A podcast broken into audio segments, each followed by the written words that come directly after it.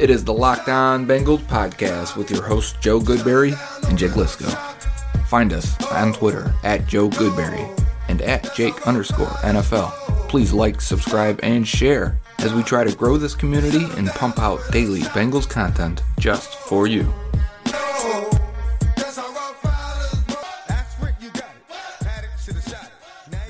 Happy Monday, Bengals fans. Welcome to another week, another edition of the Locked On Bengals podcast, Mock Draft Monday. But before we get started, crazy news.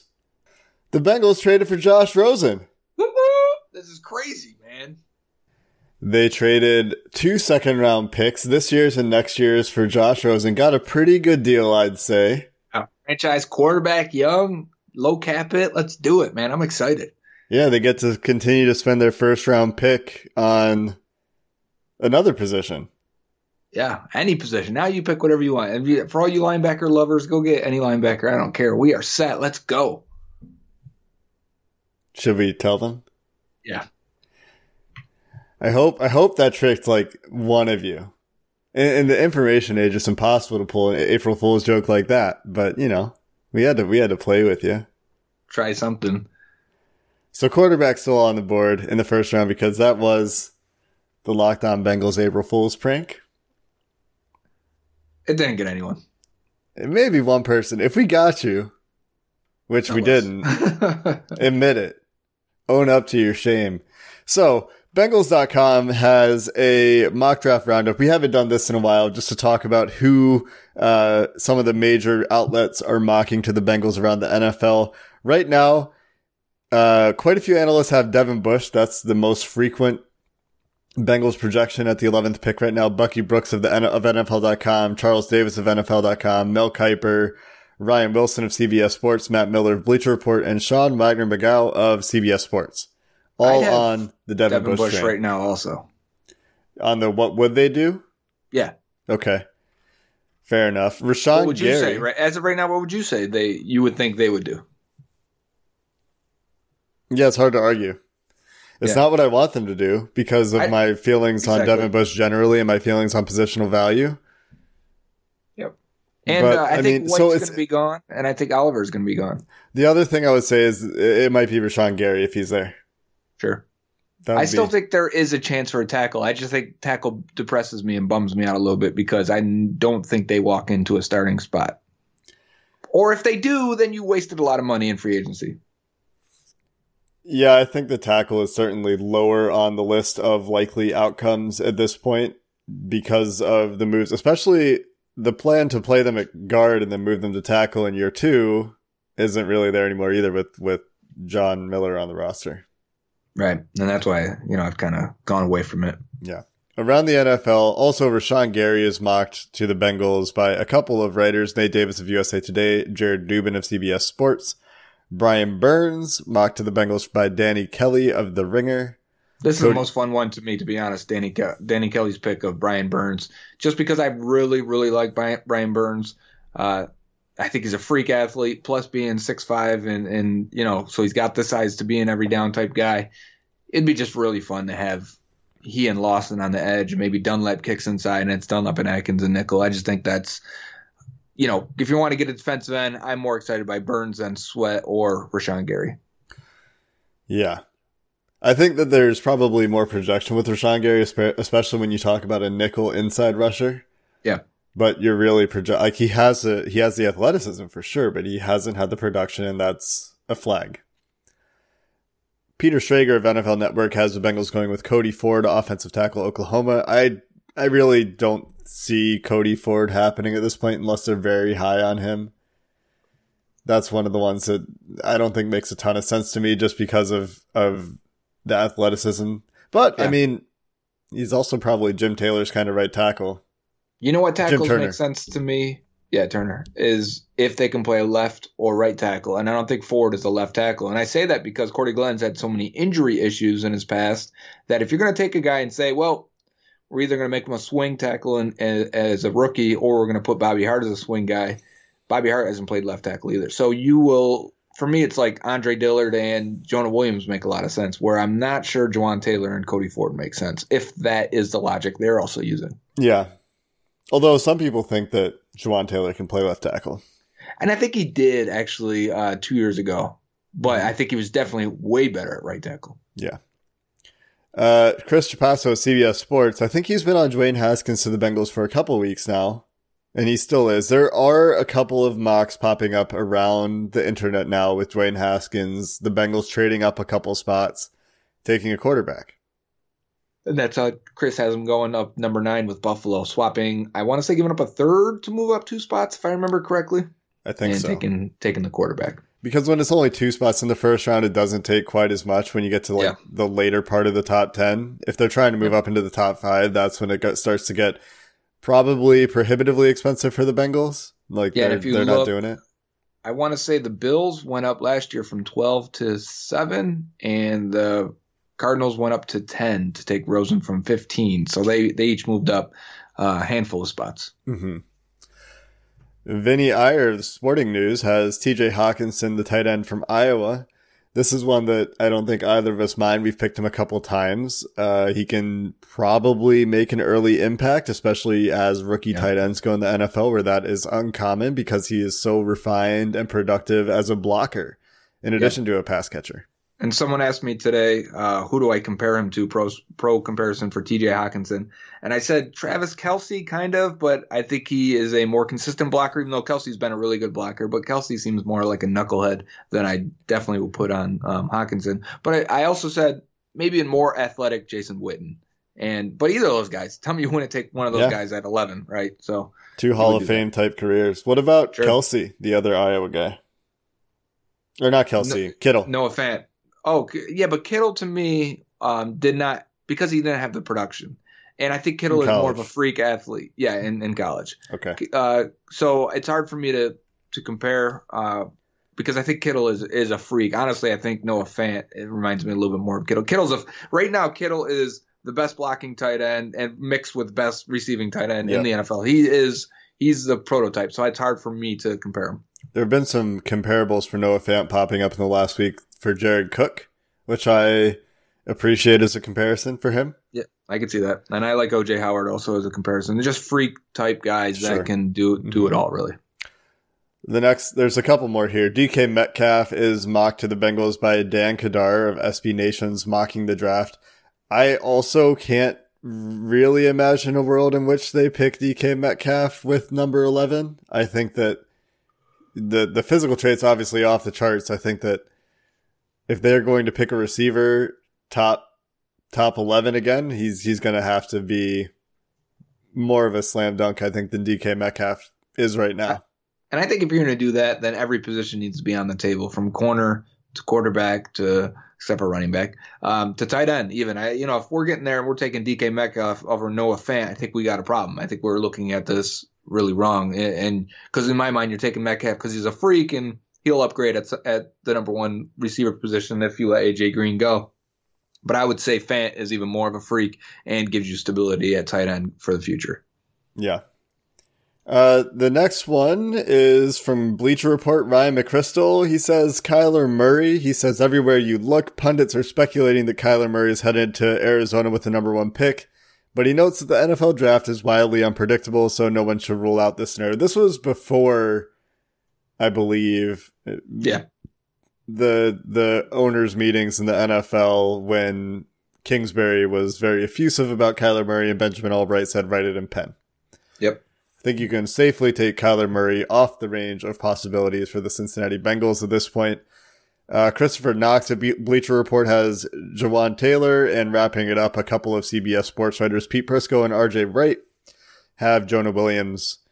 So a couple tackles there to round it out. So really all the tackles, Jonah Williams, Cody Ford, Jawaan Taylor, all in the mix. No defensive tackles in this ra- in this roundup. Uh, I have seen Ed Oliver, I think, somewhere besides this podcast. I have. Yeah. And I know Geoff Geoff Hobson has written a lot about Christian Wilkins. And a lot of it's funny because I've seen Bills fans and Broncos fans talk about Christian Wilkins. I've seen Broncos fans uh, talk about a lot of the same prospects the Bengals uh, analysts are in on. Yeah. Uh, the Broncos and Bills are in good position to punch the Bengals in the stomach a couple times in the draft, the way Detroit did last year. That's right. So that's what's going around around the internet. Today we are going to go into a fan speak mock draft and we are going to try to use those six round picks to move up. Yeah, we are gonna that's the goal for this one, uh, to make it a little bit different. Is we have the the capital, we have the draft picks. We don't want to spend all eleven picks. We don't want to spend five, six rounders because really they're not worth much. Let's try and use them, especially try and move up second round, there's usually a, a run of, on players we want. I've seen the same happen in third and fourth round. So whenever we reset the board and, and reset the round, we're going to look at that before we hit the, the start button, and we're going to say, okay, we want Dalton Risner. Let's move up and get him. So without further ado, Joe, are you ready to mock draft your Monday? I'm ready to go. All right. So we let the draft board roll here. Quinnen Williams, Jonah Williams, Devin White, Kyler Murray, Ed Oliver, all gone. So we're fan also number ten to the Broncos. Indeed. So we're sitting here staring at Dwayne Haskins, quarterback, Ohio State, and thinking, is it time to pick a new quarterback? The rest of the board: Rashan Gary, Brian Burns, Jawaan Taylor, T.J. Hockenson. I guess you could say Devin Bush and uh, Christian Wilkins, Andre Dillard. Mm-hmm. Anyone else you're considering? Maybe Cody Ford. I'm. I think t- we talked about this when we were doing the roundup. I'm not really considering Cody Ford at 11. I'd way rather have Jawaan Taylor. If we're picking a tackle, it's Jawaan Taylor here. I'd rather have Andre Dillard, I think, too. So then, then Jawaan Taylor. No, I'd rather have Dillard than Cody Ford. I agree. I am not really on Rashan Gary or Christian Wilkins, but I think this is where it gets really interesting for the Bengals is if they have to pick between Dwayne Haskins and Rashan Gary, who I think they like, which way do they go? And are we doing a what would they do or what should they do today? It's hard, man. It's hard for me to ever pick what would they do because I that we're in unknown territory with a new coaching staff. That's true. And it's all we're not really getting much hints. We're not even getting as much information as we used to in terms of their top 30 visits, their pro day visits. I mean, this used to be much. I, I keep track of this stuff, and I'm way behind on what we normally would have mm-hmm. at, on April 1st. So let's talk about the merits of drafting Dwayne Haskins versus like a Brian Burns or Rashan Gary. Sure. Dwayne Haskins I mean, is a guy who can come in and run a system. He might need development time. He has some accuracy issues throwing outside the numbers. He's very good in the middle of the field, I think, in terms of accuracy, rhythm, anticipation. Very good generally pre snap within the structure of the play. Yep. Sounds like he would fit with what we think Zac Taylor is going to be implementing on offense and be a cost effective replacement to Andy Dalton, maybe after a year of seasoning. And we know Andy Dalton at this point, barring something very unforeseen, is going to be the quarterback in 2019. Yeah, and that's fine. That many believe that Haskins could use the year to sit. He's 21 years old. He only has one year of starting experience, and even in that one year, the offense for Ohio State was evolving to try and match what he could do, and he was evolving and growing as the offense did too. So you find his best work in the in the final four games or so of the season, and even in those games, you see what he is, and that is. Uh, he's a he's a conservative thrower. He's not going to force any passes. He's not going to make too many big mistakes, but he's not going to make a lot of big game changing throws either. And I know he was extremely productive. The production scores are, are through the roof for for one year starting.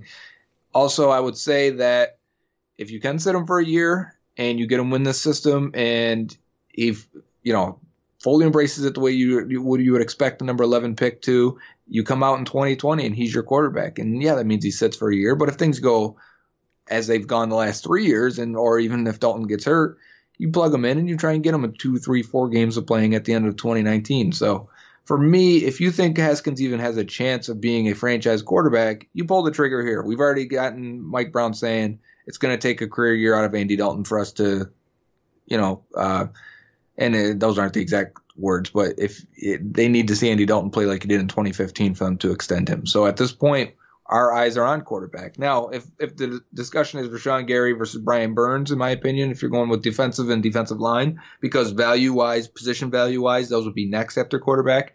I would say I would definitely take Burns. We talked about him a, a minute ago. Gary, for me, the production isn't there. He tested like a freak. he's his own agent and starting his own agency firm. So I don't know how you believe uh, how you feel about that. Hmm. It kind of makes me question him a little bit. Mm-hmm. Uh, but at the same time, drafting freak big guys that were high recruits tends to work out, even if they end up don't being superstars. He may end up being um, a Cameron Jordan for the Saints, and that's okay. That's a good. That's a very good player. Uh, I think his production was even lower than Cameron Jordan coming out of Cal, so it may not be an exact comparison. For me, Gary, I mean Brian Burns, I'm sorry, looks like Khalil Mack. Honestly, I think I would have him as a top five player in this draft. And if you're drafting a Khalil Mack, then you're going to take him no matter what need it is. And in two years, he's one of your stud defensive ends and a franchise cornerstone. So I would definitely have Burns over Gary in this scenario. Yeah, I'm with you there. I, I think that I also have Burns ahead of Gary. I just, I wonder if the Bengals would even consider Burns here instead of Dwayne Haskins, instead of a tackle, instead of Christian Wilkins, even. Devin Bush. I, I, think that if the Bengals are sitting here looking at this board, they're probably taking Devin Bush, but I think Dwayne Haskins being there really muddies the waters. I think so. And I think we also have to consider still, we've talked TJ Hockenson at length, uh, and tackles that are still on the board in, in terms of Taylor Dillard and Cody Ford, because um, it could still happen. If we're taking a quarterback that's going to sit a year, well, then we should think about a tight end that'll sit for most of the year or a tackle that'll sit for most of the year. Yeah. And because that's the same logic. Well, let's go with Dwayne Haskins here, hey? And, and see, well, what, well, what I'm kind of thinking is as we approach it is let's see what happens in the rest of the first round and see if we can move up then if we need tackle to. or a linebacker. Yeah. Watch the tackles, watch the linebackers at the end of the first round and see if we need to move up. Yeah, because we haven't done a mock yet where we taken Haskins. I don't think we have. I don't think we have either. And we'll, so let's we'll, do it. We'll go Haskins here. And I, I said this right before, but um,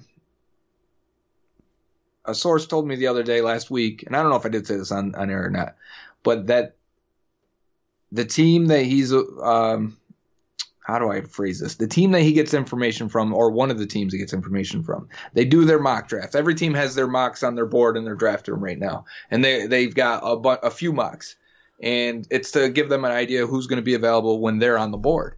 And he just gave me a heads up of, hey, this team keeps putting the Bengals and Dwayne Haskins together at 11, and I was like, oh, okay, thank you for that. And so that's why we're at least entertaining the idea and the the merit of uh, that could potentially be the, the, the pick at 11.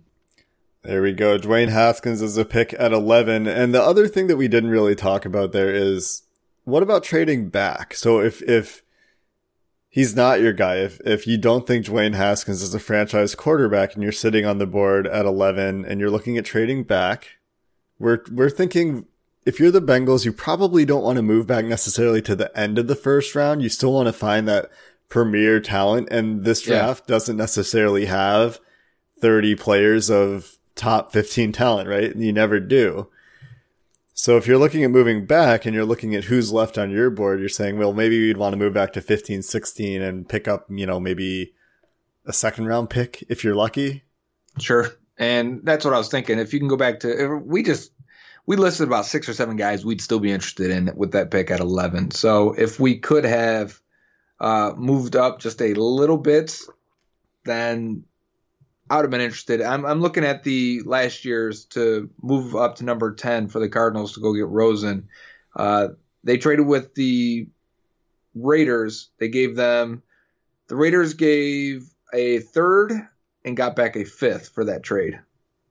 Oh, I'm sorry, I'm wrong. That was the other way around. The card, what I meant to say was the Cardinals gave up a third and fifth to move up from 15 to 10. I was reading that incorrectly. So we would have potentially been able to add a third and fifth round pick to move back four or five four or five places in the draft. And if you look like let's say we move back to 16, there's still the opportunity there to take in the way this went, Devin Bush, Brian Burns, Christian Wilkins, yeah. Jawaan Taylor. Yeah, we're looking at the board right now. The 16, 17, and 19 were Jawaan Taylor, Brian Burns, Devin Bush. Mm-hmm. Christian Wilkins went 21 to Seattle. Andre Dillard, an offensive tackle we talked about, 22 to Baltimore. Who else is interesting here? Jeffrey Hockenson. Simmons goes 27. TJ Hockenson goes 30 to Green Bay. And Irv Smith, 32. Does that mean Noah Fant is still on the board? No, Noah Fant went number 10. He went number 10. Okay. So all, all right. three of the top tight ends went in the first round. So the tight ends are gone, and there's one linebacker left that you're kind of thinking is part of that second tier in, in Mack Wilson. He may so, be the only second tier linebacker. Yeah. So that's kind of where we're looking. That's where I'm looking right away. Yeah. Where's Re- he on the board so we got an idea before we start round two? Right. So let's just reset the board really quick. There's quite a bit of wide receiver talent left in this version of the mock draft. AJ Brown, N'Keal Harry, Hakeem Butler, who we've taken in the second round before. I expect this to happen. There will be receivers there, yes. Dexter Lawrence is the other defensive tackle from Clemson that's been linked to the Bengals a little bit. Not saying that that's my ta- my target here, but that is nose tackle. Yep, nose tackle. Dre'Mont Jones, defensive tackle from Ohio State, more of a rush tackle. If you still mm-hmm. want an offensive lineman, Yodny Cajuste looks like the next best available offensive tackle. Chuma Edoga's there for maybe a third round kind of guy. Where is Jerry Tillery? Did he go? Did I not see him go? Jerry Tillery is still available. So that's, Dame. Yeah, so that's okay. another one. I think Jerry Tillery is actually probably the best available interior defensive lineman of these guys. Yeah, for sure. Yeah, because he he tested pretty well, right? And actually, absolutely has a production. Was part of a very good defense in Notre yep. Dame. Very good pass rusher. Solid against the run. My only problem with him is his height, and it hasn't affected him. I understand that, but when you see these six five and, and plus defensive tackles, that's just a big target for guards to get their hands on, and a lot of times it affects them negatively. I mean, I can think off the top of my head Ra'Shede Hageman and, and guys like that that have come out and their height is just a becomes a negative as a pass rusher. And on the other hand, the Bengals have Geno Atkins and and they could use some height. and Andrew Billings, both right. of whom aren't the tallest guys. Yep, we talked about that tackle. lacking the vision inside, and they've definitely had that. So the only question here for me is: Are we looking to trade up for anybody? Is there anybody that we don't want to miss here? And is that is that maybe Mack Wilson? Do we want to make sure we get one of these linebackers? I'm struggling with it because uh, I would trade up and take Mack Wilson. I mean, we're talking about adding an athlete, a guy that's better in coverage, play weak side. Prest, um, Preston Brown would be your middle guy, and Vigil would be your Sam, and those would be your linebackers. That doesn't sound terrible for getting someone who was considered a first round pick for most of this process, and I think has cooled a little bit after he didn't test as well as, he, as many thought he would. And and despite him not having tested the best, he does look like an athlete on tape. He looks comfortable. And he played in a very professional system in Alabama in a in a defense defensive system that, that churns out NFL players. So looking at the next few teams on the board, there are some teams that could target linebacker here. Denver being one of them, Tampa being the other. So I'm thinking, let's see what it takes. And and what we are looking at is trading with Jacksonville at this point to move up five spots. And in doing so, offering a fifth and our first sixth round pick, which is 10th over, overall in the sixth round. So trying to see if they'll take a, a couple uh, day three picks. And Jacksonville actually does accept the offer of the fifth round pick and our first sixth round pick, which actually does add up to on the trade value chart, moving from uh, pick 42 to pick 38 is about a difference of 40, 50 points. And that's what the sixth and fifth round picks that we offered do amount to. And we're going to go ahead and take our target in Mack Wilson here. And I don't love Mack Wilson. It's a reason why he's still there in the second round. I think a lot of people have, have come to the same um, understanding. It, the testing is the worst part because on tape he looks athletic. I remember the talk of him. They weren't sure if he was going to play safety, which linebacker spot for Alabama, uh, and he has had his moments of really bright play. And a lot of Alabama linebackers look this way. Uh, I wish he was a little bit better against the run. I wish he was willing to take on blockers a little bit better. But he's a weak side guy all the way, and that's fine. That's what the Bengals need most right now. And I just wish he tested better because if you look at it, everything is either average or below average for him. 6'1, 240, ran a 4.71, which is okay. That's a little bit above average for a linebacker. Uh, but his, his 20 yard split wasn't great. 10 yard split was really good. Vertical was really poor. 32 at, at the combine, 33 at the pro day. Uh, improved his, his broad jump at his pro day, but still just in the barely above average range. And then his shuttle was way below average. I mean, poor, poor, a 4 5 flat. Three cone was dead even at average at a, at a seven two. And what does the uh, shuttle versus the cone tell us about a linebacker, Joe? It's still both of them are change of direction drills. Uh, one's a little bit longer than the other. I would say it, all it really shows you is um, is maybe lower body flexibility between hip flexibility. The three cone more low lower body, where shuttle maybe more hip. Gotcha. So we do go Mack Wilson there. We know that the Bengals need a linebacker, and there is, despite there being some things you don't love about Mack Wilson, he comes from a good system. He's shown the ability to play in coverage at a more, I would say, NFL weight than some of the other guys that we would consider maybe in the third round if it's a Blake Cashman type. And if you look at him in terms of Alabama linebackers, he's not the Reggie Ragland. He's not even the Rashaan Evans. He's not the Rolando McClain. He's more of the CJ Mosley type. And Mosley was a very similar size to 6'2, 234. Um, Mosley was a better athlete in terms of the vit- vertical and broad jump, showing explosion. Three cone was a 7'3, so very similar to uh, to um, Mack Wilson, I'm sorry, and a 4 4 flat where Mack Wilson had a 4 5 flat. So very similar type athletes, and I think could have a similar career. And then that's saying a lot because Mosley just got paid a ton of money in free agency, but Mosley was a little overrated by a lot of people. He was also a first round pick, right? He was a late yeah. first round pick that year. Uh, just looking at the next few to go off the board, Dexter Lawrence goes to the Tampa Bay Bucks, Hakeem Butler to the Buffalo Bills, Yodny Cajuste to the Jacksonville Jaguars, Parris Campbell to the Detroit Lions are the next interesting picks out of the next five or so.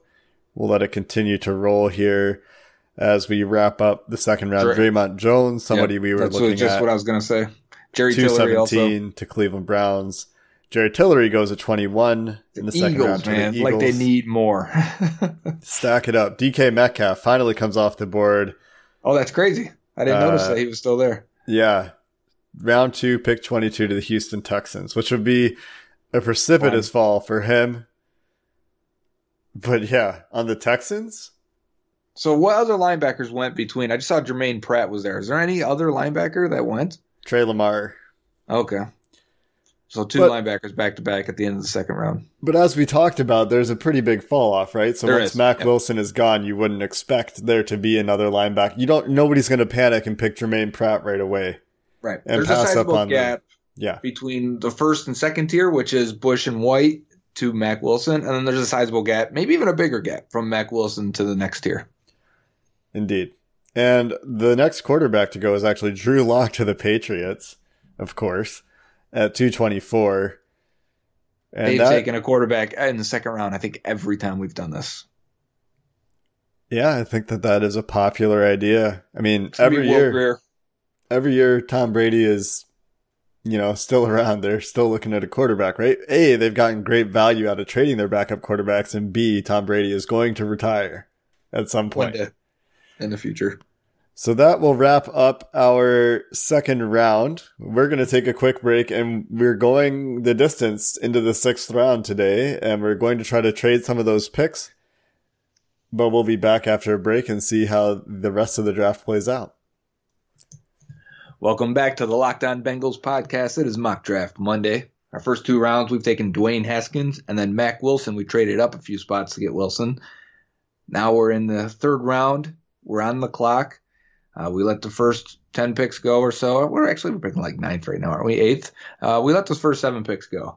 And really wasn't somebody we wanted to trade up and move up for especially now that we don't have a fifth round pick and we, we're down one sixth round pick. I think if we trade up again, it'll probably be in the fourth or fifth round to get back in that range. So as we're sitting on the clock, we're looking at it, and there's a few guys we discussed and looked at here from safety, uh, Juan Thornhill, corners, linebackers. We already took a linebacker. The other guy I think we, we really considered here was Chase Winovich, defensive end from Michigan. Winovich has had a great offseason in terms of uh, pro day and, and work out at the combine. And really, once people dove back in the tape, they could see he flashed really arguably much more than Rashan Gary did. And I think a lot of people like Winovich, especially in the third round, as a speed edge rusher. We're not going to go that direction. We're going to look at offensive tackle and look at the few guys that I think really this scenario so far this this mock could is is a plausible scenario. And, and looking at it in the third round, the Bengals haven't taken a tackle yet. This gives them a developmental guy, a swing tackle guy. The best ones on the board for us are Chuma Edoga out of USC, Tytus Howard out of Alabama State, who we've drafted before, and Max Scharping out of Northern Illinois, who we've drafted also, I believe, last week. So again, we're dipping in the offensive tackle in the third round. And Jake, where are we going? We're gonna go Chuma Edoga here and solidify a tackle of the future. We know that it's a need. I think third round, that's where Troy Blackburn would like to draft an offensive tackle, according to yeah. his quote from the end of the week last week. Uh, but looking around the other positions here, we've picked Khalen Saunders a bunch. He's somebody that we would consider here. Renell Wren, the interior lineman from Arizona State, is someone else we've talked about in this range quite a bit. And Just, to talk about Edoga, I was going to say he from USC, athletic, super athletic. I believe he was a former tight end, and he would probably go higher for a lot of people if he was taller. He's six three and a half. If he weighed more, he's 308, but his arm length is 34, 34 inches and three quarters. So he's got really long arms, and you see it on tape too, uh, even in run blocking. And he outlengths guys all the time. Uh, natural athlete needs to get stronger, needs to have a better core. Upper body needs to get stronger. His hands need to be quicker, faster because they're too far down by his waist at times, which allows him or uh, makes him susceptible to the bull rush. Uh, people would say it, it sounds like Cedric Ogbuehi, and I wouldn't disagree because uh, they would match up in a lot of ways. Really long arms, athlete guys that really need to gain some strength. But taking a guy in the third round versus the first round is a big difference. And I'd roll that dice again to see if you get the right guy. The other thing I wanted to mention about Chuma Edoga is we we've got this spreadsheet going and we are using data from Pro Football Focus, from their athletic testing, from our own opinions on size and production and, and sorry, size and scouting, size, size and traits. So for Edoga from Pro Football Focus, he is in the top 25 of draft eligible tackles this year. And, and there aren't very many guys that have done this, which is why I'll, I'll point this out in pass blocking efficiency and success rate against interior and exterior pass rushing moves. So inside and outside pass rushing moves and the bull rush, he actually was pretty successful according to the Pro Football Focus metrics. Yep. And bull rush can be because if you get your hands on them at the right time, you can absorb some of that power that's that you're being, you know, given by the defensive lineman. Mm-hmm. He has had some issues run blocking, especially in 2018. His run blocking grade took a major downturn according to PFF, but he's 59.3, real bad. From 77 the yes. previous year. His pass blocking grades have been, uh, sorry, steady at an 84, 83 the last couple years. And really the threshold that you're looking at for pass blocking, according to what PFF has told us, is 90. So he doesn't quite hit that threshold for production in the NFL, but only a few guys really do in this particular draft class. And we have picked Max Scharping before. So I think here we will go Chuma Edoga. I think if you were to take like the best value, if Chase Winovich is there, it's hard for me to not take Chase Winovich. But in terms of fitting an immediate 2020 need, I'm. What do you think? Yeah, I agree with that. And uh, for me, he reminds me a lot of Kelvin Beachum, who was a mid round pick and has been a starter for the Steelers and the Jets for a long time. So even at six three and some change, but those long arms, you know, he's probably Edoga gets a year to sit, maybe even two years, and that's probably the situation the Bengals have put themselves in, anyways. So we'll go Chuma Edoga and let it roll. Juan Thornhill is the very next pick to the New England Patriots. Amani Hooker, another safety we've drafted before, goes to the Washington Redskins at 312. Will Grier goes to the Carolina Panthers, which is interesting to me, at 313. The Browns get Zach Allen and Chase Winovich goes to the Vikings at 17. So they're all kind of in the range. Those are the guys we were talking about. Yep. And let's see how the rest of the third round goes because at this point, uh, are we looking to trade up for someone? No, I wouldn't say that. I think they're where the needs are lining up at defensive tackle and tight end and wide receiver. I think there's a lot of depth right here uh, still to go. So there should be someone on the board that can fit our needs. Yeah, and and one temptation for me that I would have liked in the fourth round that I like every mock that we've done is Darrell Henderson goes to the Kansas City Chiefs at 328, and that's kind of a fun place for him to go. into uh, that yeah. offense. Gary Johnson, linebacker, I like. Amani Oruwariye, corner. I saw him just mock to the Bengals in the second round. Goes in the third here. Khalen Saunders to the Patriots. I think the Patriots are having a really nice draft here. I don't know where they're getting of all these picks, but like JJ Arcega Whiteside, Khalen Saunders. I feel like I saw some other picks from them. They also had Juan Thornhill. They have three third round picks somehow in this draft. Because they signed guys and let them walk in free agency and collect the picks. Oh, right. We've talked right. about that. They have, yeah, they actually have like five top 100 picks or something this year, right? They're going to be replenished and ready to go. And they're going to get two third rounders for next year, I think. The Patriots know how to manage the offseason in the NFL. Surprise. Uh, linebacker the Bengals just met with Te'von Coney goes to the Baltimore Ravens at 338. And one thing we didn't mention is the Ravens did offer us two third rounders. I think it was 38 and 21 for our eighth pick in the third round. We're not trading with Baltimore. We're not helping them get better. So we decided to turn down the trade. Because if it was another team, we would have probably considered that hard. And I think on draft day, if Baltimore were to make that kind of offer, you probably take it too. Yeah, it's third round. So on we go to the fourth.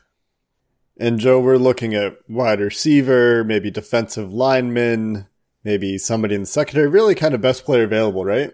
Yeah. Yeah, I would be. I, I'd, I'd be considering every position here, even as far as running back. Uh, so for me, I wouldn't be looking to trade up because I wouldn't be targeting anyone right here. I don't think there's anyone that stands up on stands out on the board as we must go up and and get this guy. And the only guy that goes in the top eight of the round, top seven of the round, sorry, that the Bengals have been connected to is KeeSean Johnson, who the Bengals had a top 30 visit with, the Fresno wide receiver. Christian Miller, the Alabama defensive uh, defensive lineman. He's an edge player, edge rusher who had limited time at Alabama, but a lot of people think that he might be able to project into an NFL rusher role. Caleb Wilson, the tight end from UCLA, correct, uh, goes to Oakland yep. at four. So now the Bengals are on the clock here at eight. There's some receivers we like. Gary Jennings from West Virginia. David Sills also from West Virginia. I take either one of those guys. Antoine Wesley's your man. I've talked about Antoine Wesley from Texas Tech. DaMarkus Lodge from Ole Miss is there as well, who at Jalen least Hurd also. At least one writer from the Draft Network thinks DaMarkus Lodge might be the best receiver out of Ole Miss in three years. Terry McLaurin. We want a uh, a guy who's kind of underachieved, but would go with Dwayne Haskins and uh, punt gunner. Also, that would be might be. I mean, fourth round. I don't mind taking a special teamer. Sure. I mean, I think he can help on offense also, but I know what he can do at least on special teams. He'd be active on Sunday, which is it gets us away from Cody Core. Yeah, that's fair. I know at safety, some people really like Darnell Savage, the Maryland safety. Yeah. I know who I want here. Who do you want? I want Renell Wren, defensive tackle out of Arizona. And he played um, nose tackle and you can see he's a much better athlete. I think he's in like the 93rd percentile for defensive tackles, what he's tested, and he was a, he was a nose tackle for them. Split time. Uh, there was times where he didn't get many snaps at all, and there's gonna be some questions of that. I think he could go even later than the fourth round. I wouldn't be surprised if he went in the fifth, in the same way that Grady Jarrett did. Grady Jarrett had many of the same questions in terms of snap percentage and playing out of position, but uh, Renell Wren on on tape has a lot of impressive moments. He's got a lot of moments where he gets washed out, but at Senior Bowl also he put on a show in terms of power and leverage, and seeing the explosiveness out of him at the combine and pro days are really going to help him. So, do you think there's pass rushing upside there, or is this a first down nose tackle pick for you? There probably is because of the way he tested. I don't think it's been used that way. Uh, so there's a little bit of projection there. I think at the very least he's a nose tackle and with maybe more. And in the fourth round, I guess you're not too upset with the nose tackle, right? No, I wouldn't be in the fourth. That's where we took Billings. That's, I mean, that's yep. That's where you should take your. That's where we got Domata Peko. It's where you should get your nose tackle. There you go. That does line up with some Bengals history there. Is there anyone else you like though? Will you go to guard real fast just to, before we make this pick, or or yeah, Connor McGovern's a fun guy. So is Ryan Bates. Both Penn State guards were really good. So there are some interior linemen that you could look at at this spot, but we're on Renell Wren. Solidify the interior part of the defensive line. he probably is coming off the bench his rookie year as you would for the fourth round kind of guy, but it fits with the Bengals history. So Renell Wren it is. And just a note here, the Bengals from four eight do not have another pick because we traded up for Mack Wilson until six twenty five. That's right. So that that would change your decision making maybe a little bit here because this is the last pick you can really make of somebody that's going to make an impact. And and that's Renell Wren for you right now. Sure, and okay. based on where the board is, I don't I don't mind that. So Renell Wren it is. Connor McGovern goes just two picks later, one of the guards we were considering from Penn State. And to round out the fourth round, also picked were Dawson Knox, the tight end, at 418. Darnell Savage, the Maryland safety we were talking about, goes to Dallas at 426. Dax Raymond to the New England Patriots. Every pick the Patriots have made in this draft, I've really liked. Uh, Gary Jennings to the Dallas Cowboys at 434, and Justin Layne, the Michigan State corner, to Atlanta at 435. Pretty solid fourth round. We don't have a pick in the fifth round. We'll update you once that concludes if there's any notable selections. And the fifth round is now completed. Some of the guys that I have my eye on for the Bengals were DaMarkus Lodge, wide receiver from Ole Miss, goes at the end of the fifth round. Ben Burr-Kirven, Washington linebacker, goes toward the end of the fifth round. Antoine Wesley, the Texas Texas Tech wide receiver, goes to the Philadelphia Eagles at 525. He's a guy that I've compared to Marvin Jones in the pre-draft process. Those are the most notable. Max Scharping as well went early fifth. Who went with the pick that we traded? Who did we trade with? Jacksonville picked Mike Weber, running, running back. back. Great. Don't feel like I lost anything. So on so, we go into the sixth, letting it run until we get to our pick. Or are we looking to move up here? Well, we didn't have the tenth pick anymore, um, so we should probably these six rounders aren't worth much. We should probably just try to fill out the bottom of the roster with four six rounders remaining in this draft? Sure. Just looking at the names that are on the board right now, Isaac Nauta is a tight end that we were interested in before he ran a very slow 40 yard dash. And I mean very slow 40 yard dash, but was a, a really productive run blocker at Georgia, was productive catching the ball too. So somebody that is at least on the radar here because there is a tight end need. Foster Moreau, can, tight end. Can I draft Tyree well. Jackson and move him to tight end? I mean, if you want to, I guess we're we're the general managers today. Yeah.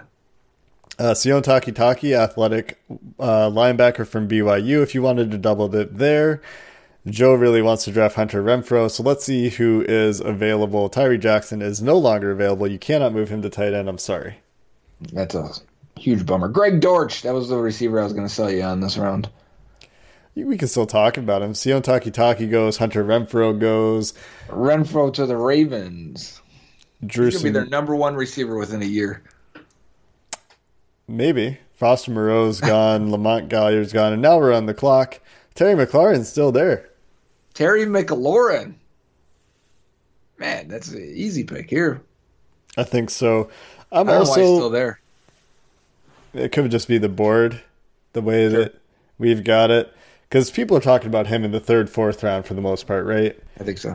Came on really strong with Dwayne Haskins, and really so did uh, Parris Campbell. Both of them yeah. really stepped up quite a bit when when Dwayne Haskins started playing. But there is that added bonus of the familiarity for Dwayne Haskins, who we picked in the first round. If you forgot, I don't see another receiver on this top twenty-five remaining and looking at the list, there was Penny Hart. Was he the one that just tested really poorly? Yeah, he's going to be like a Jamison Crowder, in my opinion. There's no doubt in my mind he's fast and quick uh, and elusive. I, I mean, they couldn't get a hand on him at the Senior Bowl. Tyree Brady's a guy I, I have interest in. Uh, seeing if there's anyone I really other like. No, after Greg Dortch went, yeah, I'd take Terry McLaurin here. Fuck yeah, he's the top of the board. Terry McLaurin it is, and then we pick again in just ten picks. Kingsley Keke uh, defensive lineman that we've talked about on the podcast before, goes one pick later to the Colts. Hjalte Froholdt, whose name I'm sure I'm butchering, is probably silent J. Hjalte Froholdt, a guard who was very productive, and he's going to be a bit of a project in the NFL, I think. But strong too, right? Yeah, very strong. I think I'm looking at double dipping in linebacker this way because there are a few sure. names here that I still like. Drue Tranquill in particular for another weak side guy. Joe Giles Harris is a more of a. I think this is way late for him, even though he didn't test well. Yes, well, that's probably why, and he's going to be here. Uh, yeah, Drue Tranquill would be a great special teamer. I mean, we're talking about sixth round here. He's going to, uh, at the very least, be that.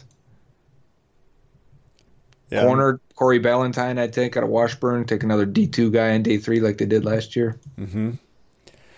Marquise Copeland for the Cincinnati fans, a defensive lineman from Cincinnati. He actually did grade pretty well from Pro Football Focus. John Cominsky, uh, interior defensive lineman from Charleston in West Virginia that we talked about before. Cortez Broughton, the other Cincinnati defensive tackle. Tight ends also we need to be aware of here with this pick. Right. Drew Sample, inline tight end from Washington. He's the last guy left. We got to take him. I think so. We pick again. Actually, we have several picks in a row here. We can go Drew Sample, Yep. So Drew Sample, talk about Drew Sample a little bit, Joe. Wide tight end, good blocker. Uh, someone asked us on the mailbag, which uh, name some wide tight ends. He's definitely one of them to look out for. Very good hands. I think he had one drop pass in three years of production at Washington. So he's not a tremendous athlete, but you're getting a good blocker with good hands. And to back up Eifert Nuzama, I think that makes a lot of sense. I agree. He is not necessarily going to be asked to do a ton in his first year. He is, however, probably in the role in the same mold as some of the other guys. Just right away, he can contribute the way the back of the roster on the Bengals already does contribute, and he has a little bit more upside maybe than some of the other guys at the back of the roster right now, especially for that inline position, which the Bengals exactly. really don't have. Yeah, they don't have anyone like that right now. So that was the 37th pick in the sixth round. We come back, we have the 38th pick and the 40th pick. So we have three picks in a tight cluster here at the end. And Drue Tranquill is really the faller at running back that I'm looking at, or sorry, the faller at linebacker that I'm looking at here. Had some injury concerns, but very athletic. Uh, is he another former safety from Notre Dame? Uh, I'm not sure if he played safety or not, but he moves like one at times, and he can get a, caught a little bit out of position. He's kind of like a dog chasing a car he just is all emotion and then just going for it and doesn't really uh, sometimes mind his footing and it gets him in trouble. But at the same time, it allow, allows him to create plays. And as a sixth rounder, he's probably going to play special teams. At least at first. So Drue Tranquill, I think there is some upside there. Potential starter if he stays healthy, if he can kind of learn the offense, especially if he plays behind a really good defensive line, which he had in front of him at Notre Dame. Yep. So in the one pick between Drue Tranquill and our last pick of this mock draft Monday, Justin Hollins goes to the San Francisco 49ers. And Joe, we have taken now looking at the needs just to reset there. We've got a quarterback, we've got a linebacker, we've got a tackle, got an interior lineman, wide receiver, tight end, and we double dipped a linebacker.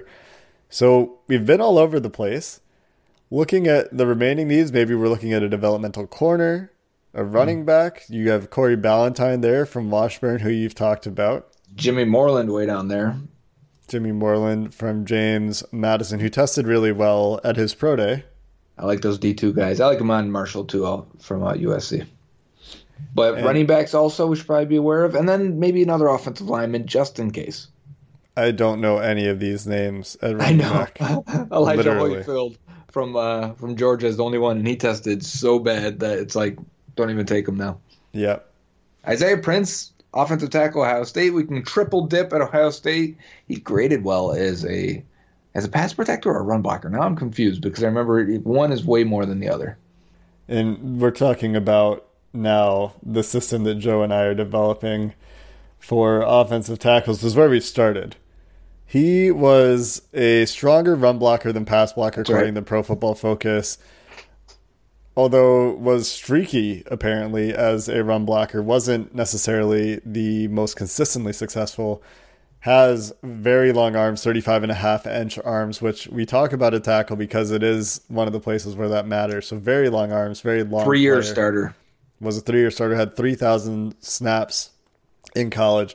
Really struggled with the shuttle, running a 502, but overall, his athleticism score came in at above average. Yep. I think there's some upside here. I think at the very least he's a good run blocker, and that's has some value.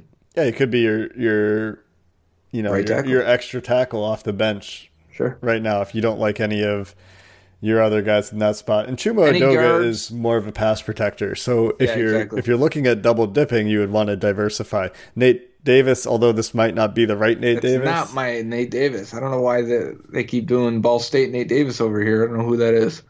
It could just be a, a data input error, to be honest. Well, I'm not taking a guy with a flag like that. Fair enough. Lamont Gaillard is the only center that we've talked about in the late rounds, and he has been selected as well. Yeah, that's it. Huh? We're not. Uh, there's not much to go go by right here. Doesn't really look like it. I mean, we're at the end of the draft, so that's what you would expect. Who I would take is Brett Rypien. I don't know why he's still there at, at quarterback. Uh, I wouldn't be surprised, honestly, if you hear Brett Rypien's name in the second round in in April. Don't be surprised, but I think it's more likely he goes in third, fourth, maybe even fifth round. Interesting. I know Clayton Thorson, who I'm only talking about really because I went to Northwestern University, for some reason apparently has a consensus third round grade. I don't know where that consensus is coming from, but I saw a conversation on Twitter this week was like Clayton Thorson in the sixth round. I thought everybody had him in the third. I think the third is a little rich on him. He had an ACL injury after his junior year. He was a Two very of them, right? Did he have two? I thought we looked him up one before, and that he had one early and then one late, I should know. early in his career. I should know because I've watched a lot of Northwestern football. He was very exciting. He was their one, probably their highest regarded high school recruited quarterback ever, and never really put it together. And I think the ACL injuries had a big had a big part in that. They that probably cut into his development time quite a bit. So who do you want Clayton here Thorson. with this pick? Uh, Punter, go to kicker, punter. Who we got? This I don't- this I don't know who want- these guys Cole are. Tracy, LSU. do you know who he is? No, take a kicker. He's a kicker. What do you want me to know about him? He kicks. Joe Slap Happy. I think we're taking Isaiah Prince, That's fine with me. getting a guy who can come in for your jumbo packages. There's Mike. There's Mitch Hyatt though, the guy they brought in for a workout from Clemson. Still there in the sixth round. So if you want to know where his value probably is, There you go. So, Joe, let's summarize who we have drafted here for the fine listeners of the Locked On Bengals podcast. In the first round at 111, we stayed put and got the falling quarterback in Dwayne Haskins. Although the way this draft went and the way these mocks sometimes go, quarterbacks do seem underdrafted, honestly, in these in these simulators right now, because there wasn't another first round quarterback. The next quarterback selected was, I believe, Drew Lock yeah, and that was And- 224. yeah. They all went a little bit later, but really what we're doing here is giving this team the chance to hit the reset button. With new coaches, typically comes new quarterback.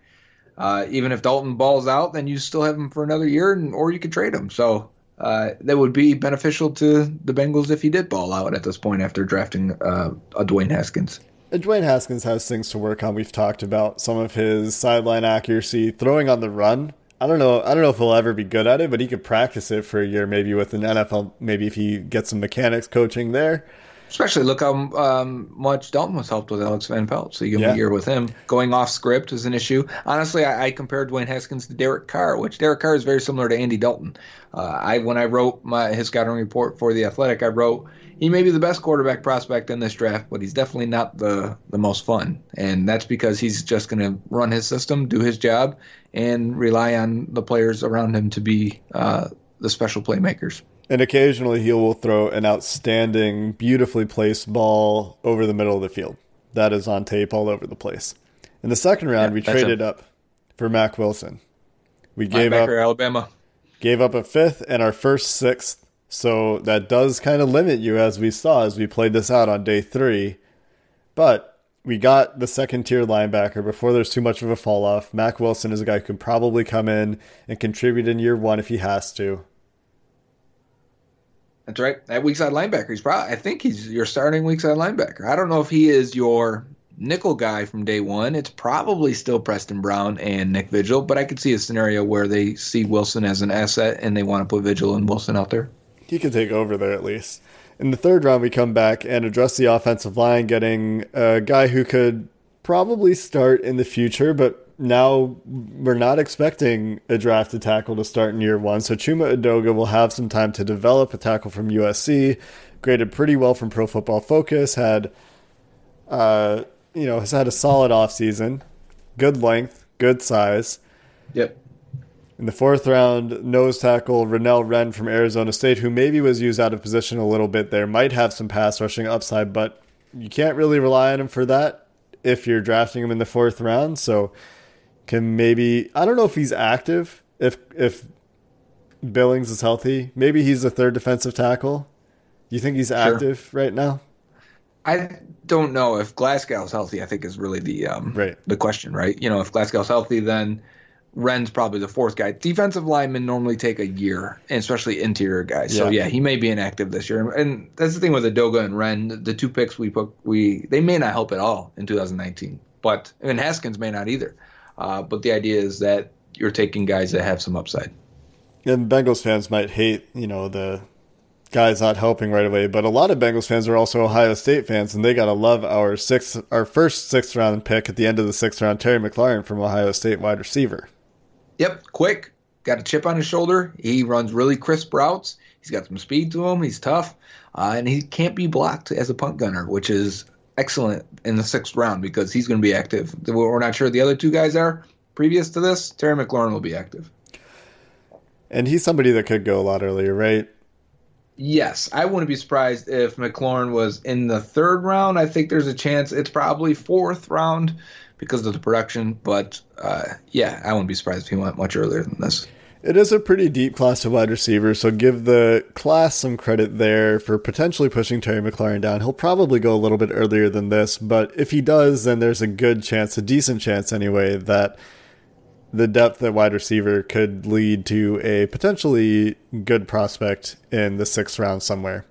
Coming back with the next three six round picks, we go Drew Sample, tight end from Washington, the only real inline guy left, and the only guy with really solid production left. Yeah, it, it didn't have to be an inline guy here. It just, when we looked at it, there was really almost nobody left at tight end that we were interested in. And it's it ends up being a good fit too, right? Because the Bengals have a bunch of guys who aren't inline guys. Yeah. So it ends up working out pretty well there. Drue Tranquill with the next pick, athletic linebacker from Notre Dame, has a chance to play special teams, can develop and see if he can stay healthy, see if he can get on the field as a more athletic linebacker. These probably, last three picks all help and play special teams and are active, probably. Probably the, the, the most athletic linebacker on the team right away for Drue Tranquill. That's fair to say. Haskins maybe on tape. Yeah, I mean not Haskins. I'm sorry, Mack Wilson on tape. Uh, definitely has the athleticism, but didn't test that way. Then to finish it out, we took Isaiah Prince, offensive tackle from Ohio State. Did not grade great from Pro Football Focus as a pass blocker, but did grade out pretty well as a run blocker, which is hard to do, I think, in the Pro Football Focus system. Yeah, when you look at it, it's like almost everyone is either average or below, and he was good, and good. especially what two years ago, he was really good. So, uh, or was that this year? I don't remember which table we were looking at, but either way, he had a very high grade one year as, as a run blocker. Yeah, in 2017, he was out of this draft class the best graded run blocker by Pro, Pro Football Focus, and, and it's not in, even close. It's not. And this year, he's still in that top five for run blocking grades, right up there with Jawaan Taylor, Jonah Williams. Um, and there's one other name here that stood out Joe Lowry, the offensive tackle from Ohio that we've talked about. And the reason that we didn't talk about Joe Lowry today is because he came in with 32 and a half inch arms. Yep, that's a bummer. That's a non starter for most tackles. Uh, if if you do end up playing tackle, it's because you need them, and if they hold on to a job, then great. But it's very rare to be under 33 and play tackle. So I'm sure Bengals fans, you will get into our mentions and tell us what you think about this mock draft Monday. Three Ohio State players. Three Ohio State players. The Ohio State fans should be happy that they get to continue to follow these players, all offensive players too, for the Bengals. What would you give this as a grade right away, Joe? What's your snap judgment? Huh. You know what? It would be. Let's say they did this, and I wasn't me making these picks. I would have some reservations about Haskins. I would have some reservations about Wilson. I would have some, honestly, I'd have some reservations about the entire draft. I think they got a lot of guys that uh, can help them. I think they got a lot of guys that are future picks, and it would all hinge on if Mack Wilson can step in and play well in 2019, and if Dwayne Haskins ends up being their next franchise quarterback. Even if he's very similar to Dalton, he's at a fraction of the cost, which helps them eh, eh, get that get the opportunity to reset, rebuild, and make a run at it again. Exactly, and that's the idea with any quarterback draft. I think trading up for Wilson made things tricky too. Uh, this is this is what happens every time. You know, there's not a defensive player at least at the first in the first round. It always gets a little weird. Yeah, they're in a bad spot. I don't like picking at 11. The more we do it, before I used to like it, and then the guys I liked that I thought could be there have great combines or great pro days, and now they're not there anymore. And then the quarterbacks, you don't fall in love with any of them. So, and then they signed Bobby Hart, so all the tackles are thrown off the desk, and I'm just now I don't like picking at 11. I'd rather pick at 16, but then with so many day three picks, what's the value of adding your 12th and 13th pick potentially? Yeah, what if they find a way to, you know, they, they trade back in the early rounds and trade up on day two?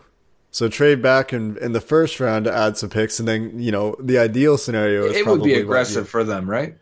Yeah, but you know there's a world in which that makes sense. They have five, six round picks, as we've, as we've talked about a lot. So if they move back in the first and pick up, say, a third and a fifth, like you talked about the Arizona comparison, then maybe they move up in the fourth, or or you know trade out trade out of the fifth altogether to get back into the third, and then yeah. you have five picks in the top three rounds instead of five picks in the sixth round.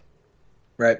Yeah, I mean, of course, that's what a good and savvy front office would probably do that would that would take a lot of management. And I don't. I mean, we we've seen the Bengals be more active in the last few years in draft day trades, but not going up and down and up and down and and you know flipping picks as it were. That'll do it for us here for this mock draft Monday. We'll see you for the rest of the week, Bengals fans. Let us know what you think about this mock draft and have a great day.